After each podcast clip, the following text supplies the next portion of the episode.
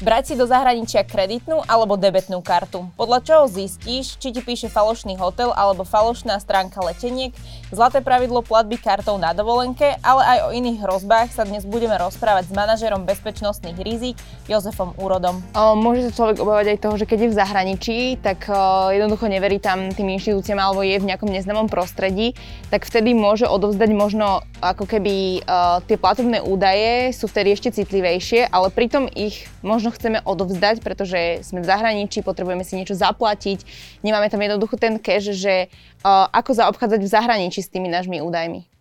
Osobne si myslím, že uh, také nejaké bezpečnostné nastavenie by malo byť že všade rovnaké, hej, že, že nedeli teraz, že teraz som tu a teraz tu, proste stále sa k tomu správať, že naozaj, že, že citlivo a bezpečne. O, v zahraničí sa to môže líšiť asi možno skôr v riešení tých, keď nastanú tie podvody alebo tie incidenty, a to si prakticky povedať, že asi ľahšie sa mi nahlási na políciu v Nemecku, že sa niečo stalo ako niekde v Bangladeši alebo podobne. Tým nechcem odsudzovať Bangladeš, ale ako, ako príklad. Čiže či je možno sa pozerať na to v tomto rozmere, ale vo všeobecnosti platí, že správať sa rovnako citlivo a, a bezpečne k tým údajom a určite to je presne to, s čím pracujú aj tí útočníci s tou emóciou, hej, čiže vyvolať takú emóciu strachu, naliehavosti, čo je v zahraničí v cudzej krajine jednoduchšie, čiže radšej stále mať to rácio a, a nenechať sa tak obalomutiť s tou emóciou. Jozef, čo všetko alebo čo najhoršie sa môže stať, ak človek odovzdá svoje platobné údaje nejakej podvednej stránke alebo strane? Samozrejme je tam viacero aspektov, ktorí môžu mať vplyv na reálny dopad, ale reálne, ak klient odovzdá svoje platobné údaje, napríklad údaje z platobnej karty nejakému útočníkovi alebo podobne, tak v podstate toho útočníka už uh, limitujú v tom najhoršom prípade len tie limity, čo sú nastavené v tom internet bankingu alebo podobne a tie peniaze jednoducho pekne vyťahuje z toho daného účtu. Majú Slováci problém s týmto? Napríklad, že ako často alebo ako veľmi sú náchylní na tieto podvody? Či to možno nejako zmenilo lacnejšie cestovanie, sú dostupnejšie letenky, ideme, cez si čo to kúpime, len aby sme to mali za čo najnižšiu cenu. Uh, ako to vnímaš ty v nejakom časovom možno rozostupe takých 5 rokov, či sa to nejako hmm. mení? V podstate ja neviem uh, Slovákov porovnávať veľmi s občanmi iných štátov, lebo v podstate v tej sfére, v tej banke, kde pracujem, sú primárne slovenskí klienti. Ale akože vo všeobecnosti z rôznych eh, reportov kybernetickej bezpečnosti je zrejme, že väčšinu alebo veľa našich životných funkcií presúvame do digitálna, tak to pole, na ktoré útočník môže útočiť, sa, sa mu zväčšuje. Zároveň doba je čoraz vyspelejšia, jemu to ponúka nové možnosti, ako, ako tie spôsoby updateovať, ako byť lepší, e, sofistikovanejší a tým spôsobom otvoriť, akože zvýšiť tú pravdepodobnosť podvodu. Čiže áno, vo všeobecnosti sa to práve z týchto dôvodov zvyšuje. A keď ide o debetnú alebo kreditnú kartu, tak ktorú si zobrať na cestovanie do zahraničia? Z pohľadu bezpečnosti je to na rovnakej úrovni, čiže tam mm, v tomto nevidím rozdiel. Rozdiel je možno v použiteľnosti, že tie kreditné karty bývajú embasované, čo je či, či sú tam tie také, vieš, meno napísané takým vy, vy, vy, vystúpeným, vystúpeným mm-hmm. písmom.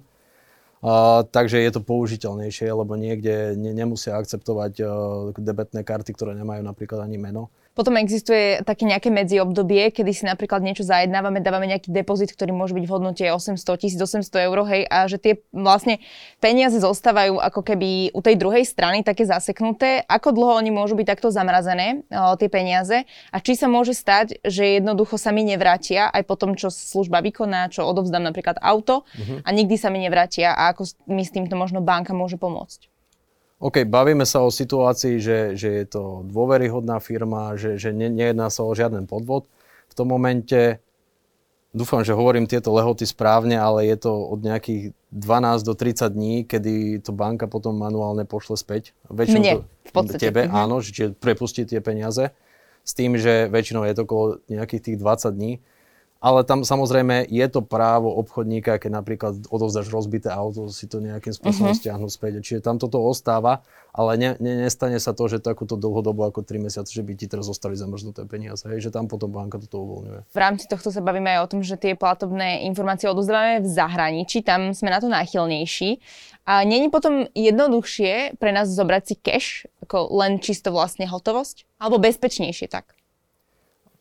Aj cash, aj, aj používanie karet má svoje výhody a nevýhody. Hej, že na druhej strane možno v nejakých uh, rozvojovejších krajinách, keď uh, ťa uvidia so, s balíkom peňazí, tak uh, možno máš väčšiu pravdepodobnosť, že ťa niekto prepadne. Hej, čiže ono, každý by si mal zvážiť takým nejakým mm, rozumným, sedliackým rozumom, že, že čo je v tej danej situácii výhodnejšie. Z pohľadu bezpečnosti platenie kartou, čipom alebo platenie aj bezkontaktne mobilom je akože na rovnakej úrovni a, a je to bezpečné. Hej. Čiže, čiže tam, tam by som sa nebál toho, že či teraz cash alebo to. Veľa krajín je takých, kde karty ani nevie, nevieš použiť, čiže Čiže tam jedine cash. Môže sa nám napríklad stať, že sme takto v nejakej uličke alebo teda v nejakom takom menšom butiku v zahraničí, je tam nejaký terminál, ktorý možno celkovo to pôsobí tak pochybne a my teraz vlastne zaplatíme tou kartou, že je tam nejaká tá vyššia šanca, že je to nebezpečné? Záleží, že akou metódou použije najmä tú kartu. Napríklad lebo na karte máš eh, tie čipy, ktorým sa platí, ale máš tam aj magnetický prúžok. Uh-huh. A reálne magnetický prúžok už je zastaraná metóda, ktorá je, už nie, nie, nedosahuje takú úroveň bezpečnosti ako použitie napríklad čipu.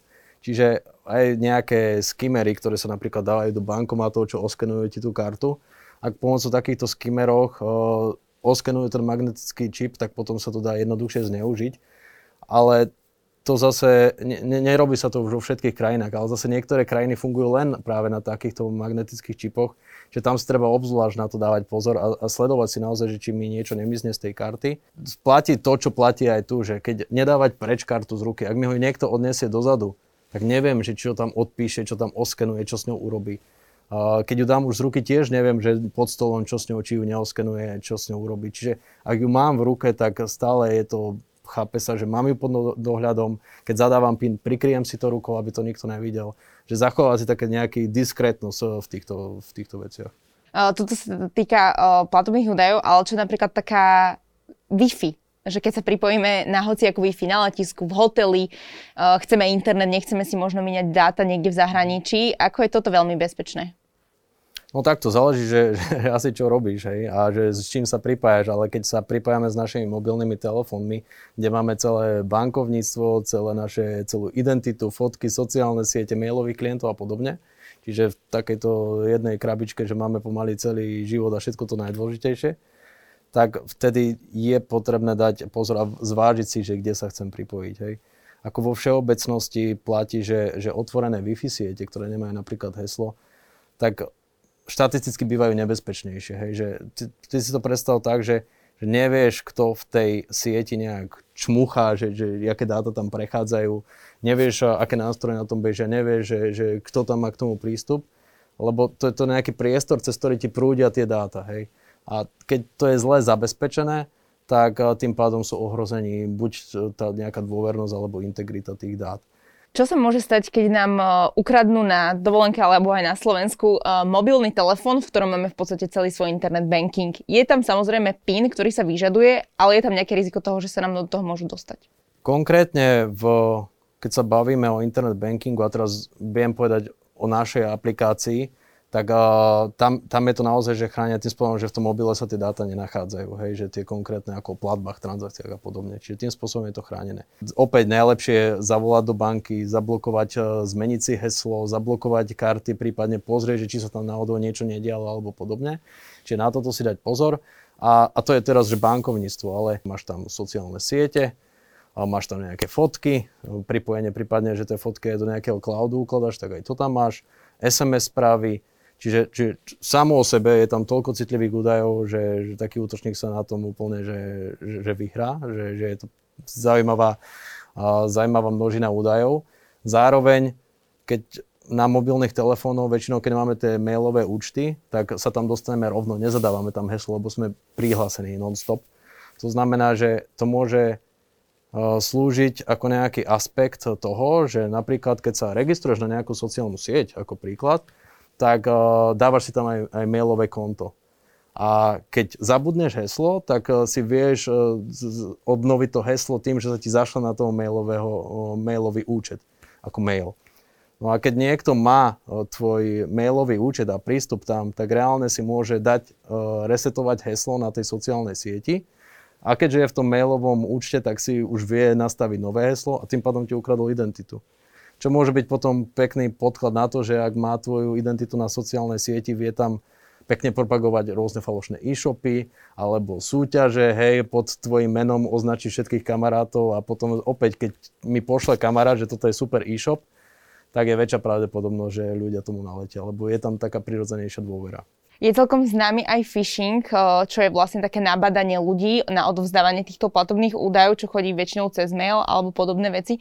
Ako človek dokáže odhadnúť, či je ten mail relevantný a skutočne ide o niekoho, kto to myslí vážne, alebo ide o podvod? Toto je dobrá otázka z toho pohľadu, že čím modernejšiu dobu žijeme, tak eh, tým už ťažko sa hľadajú tie rozdiely medzi tým falošným a, tým, tým skutočným.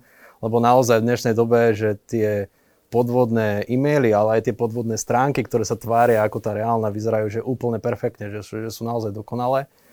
A keby som mal povedať, že jednu najdôležitejšiu vec, čo by si mali všetci odniesť uh, z tohto, je, že ak mi príde v nejakej komunikácii uh, správa a link, odkaz, že niekde sa prekliknúť, to môže byť v četovacích aplikáciách, to môže byť v e-maili, v SMS-ke, kdekoľvek. Ak mi príde nejaký link, a kliknem ako klient na ten link a otvorí sa mi stránka, kde odo mňa žiada nejaké prihlasovacie údaje alebo údaje z platobnej karty, toto akože defaultne pokladať za podozrivú situáciu. Sú aj krajiny, ktoré sú ako keby nebezpečnejšie uh, pri tejto kyberbezpečnosti, že sú ako keby, môžeme povedať, že je tam viacej podvodov alebo podvodníkov?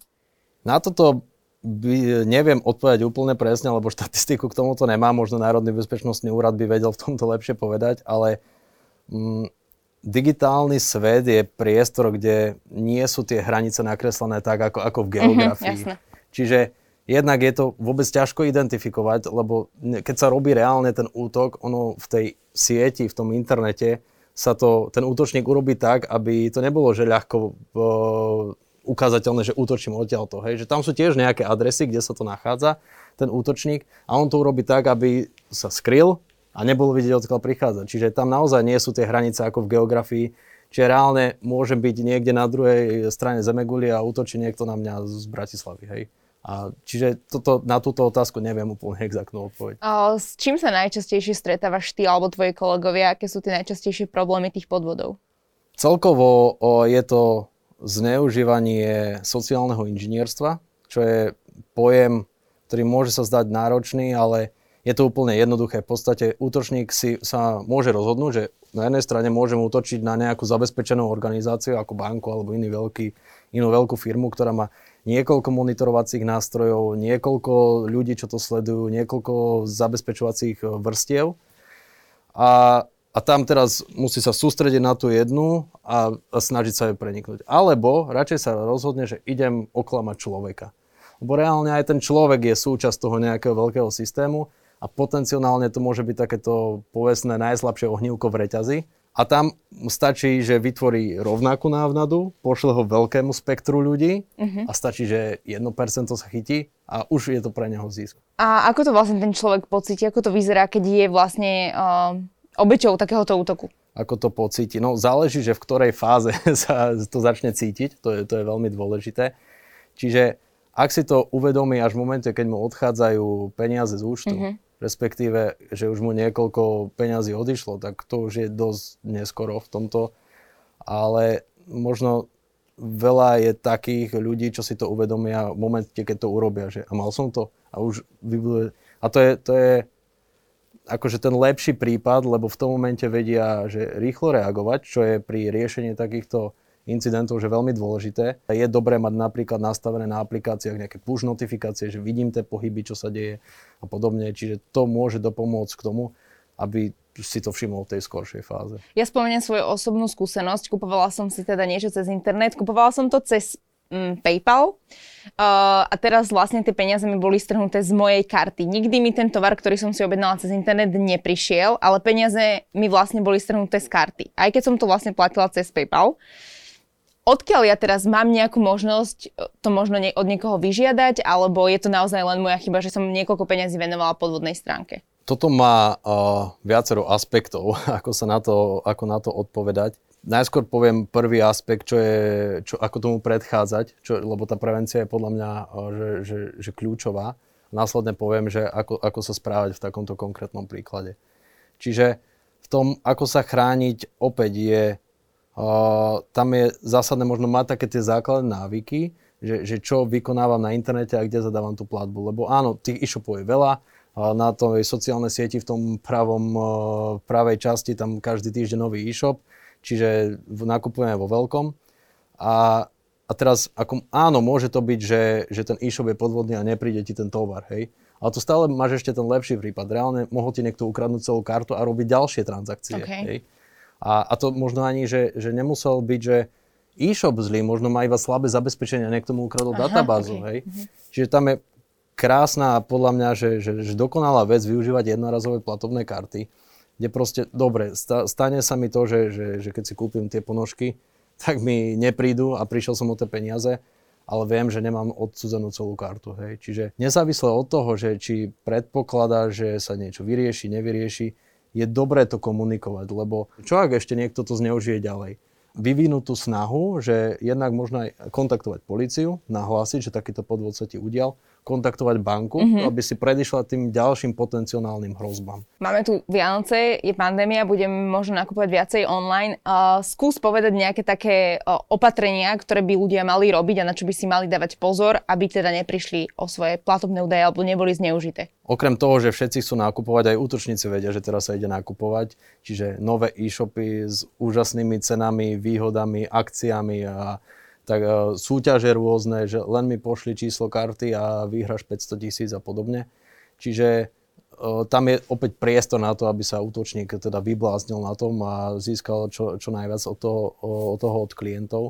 Čiže prvá vec, že keď idem niekde nakupovať a je to pre mňa nový neznámy obchodník, tak aspoň si prečítať nejaké referencie, hej, že, že čo to je za obchodníka. Poviem príklad. Keď začala pandémia, tak eh, vtedy myslím, to bola prvá vlna, kedy bol nedostatok ochranných prostriedkov.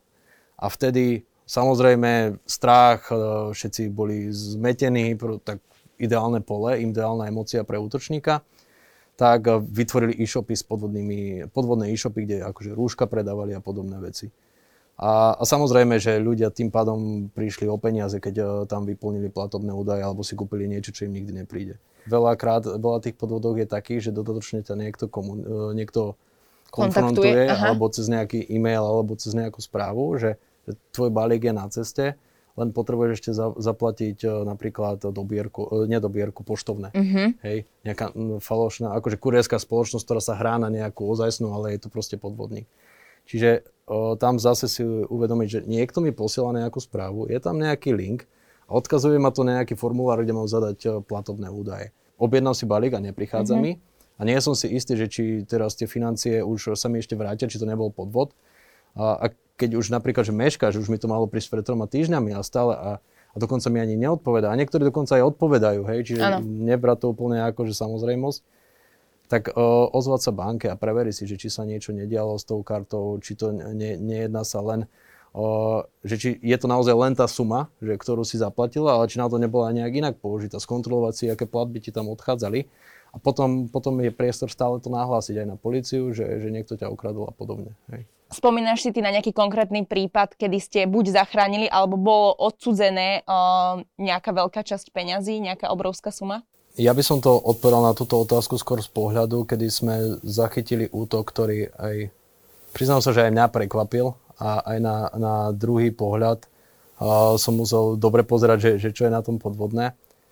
A možno sa to aj trošku líši od, uh, od tých útokov, ktoré sme popisovali doteraz a možno toho, ako sa chrániť, že, že, že neklikať na tie linky a odkazy. A, lebo tento typ útoku, ktorý za chvíľu poviem, je presne o tom, že, že nevyvíja útočník tú iniciatívu uh, a nekontaktuje ťa priamo, on len podhodí návnadu a čaká. A ty prídeš priamo k tej návnade. A teraz sa dostávame k tomu, k tomu že, že o čo sa jedná. Bolo to zneužitie reklám na vyhľadávači. Vyhľa- poznáme rôzne vyhľadávače, Google, Bing a rôzne, tých vyhľadáčov je mnoho. Oni fungujú tak, že tie stránky, ktoré sa dostanú úplne hore, tak tam sú také reklamy, ktoré, jak dražba funguje. Uh-huh. Že, čiže dá sa tam dostať na vyššie pozície. A tá chyba, ktorú klient môže urobiť, je taká, že uh, bude pristupovať do svojho internet bankingu cez ten vyhľadávač. Čiže ne, nezadá si pekne hore do toho riadka celú tú adresu, uh-huh. ale do toho vyhľadávača si zadá názov svojej banky a čo mu prvé vyhodí, tak, uh, tak uh, tam pôjde. No a v tomto konkrétnom príklade tam útočník to oklamal, podhodil na prvé miesto Banku. vlastne falošnú stránku, čiže ten klient, keď na to klikol, tak uvidel krásnu dizajnovú stránku, ktorá vyzerala ako Tatra banka, hej. A ja prečo hovorím, že som si to až na druhýkrát uh, všimol, lebo v tom názve, v tej URL adrese bolo, že Tatra banca, čiže len C miesto K a miesto sk.com. A to isté platí ináč veľmi často aj s Google Pay a Apple Pay aktivačnými kódmi. To je v dnešnej dobe, že, že častý podvod, kedy sa útočníci snažia získať od klienta aktivačný kód na Google a tým pádom do tej svojej Google alebo Apple Pay peňaženky si pridať e, tvoju kartu. A tam opäť aktivačný kód na Google Pay a Apple Pay nikdy nikomu neposkytujeme to má slúžiť len na to, keď si ja práve na svojom zariadení tam aktivujem. Čomu by sme sa teda mali vyvarovať? Keď som spomínal ten útok, tak uh, je jasné, že chyba bola tá, že som pristupoval na tú stránku cez ten, cez ten vyhľadávač. Čiže aby sme to úplne zjednodušili, tak uh, mať vo svojich uh, obľúbených stránkach uloženú práve tú moju konkrétnu banku, aby som to pristupoval priamo na tú, na tú adresu a nemohlo sa stať, že nastane takáto chyba. O kyberbezpečnosti sme sa dnes rozprávali s manažerom bezpečnostných rizik Jozefom Urodom.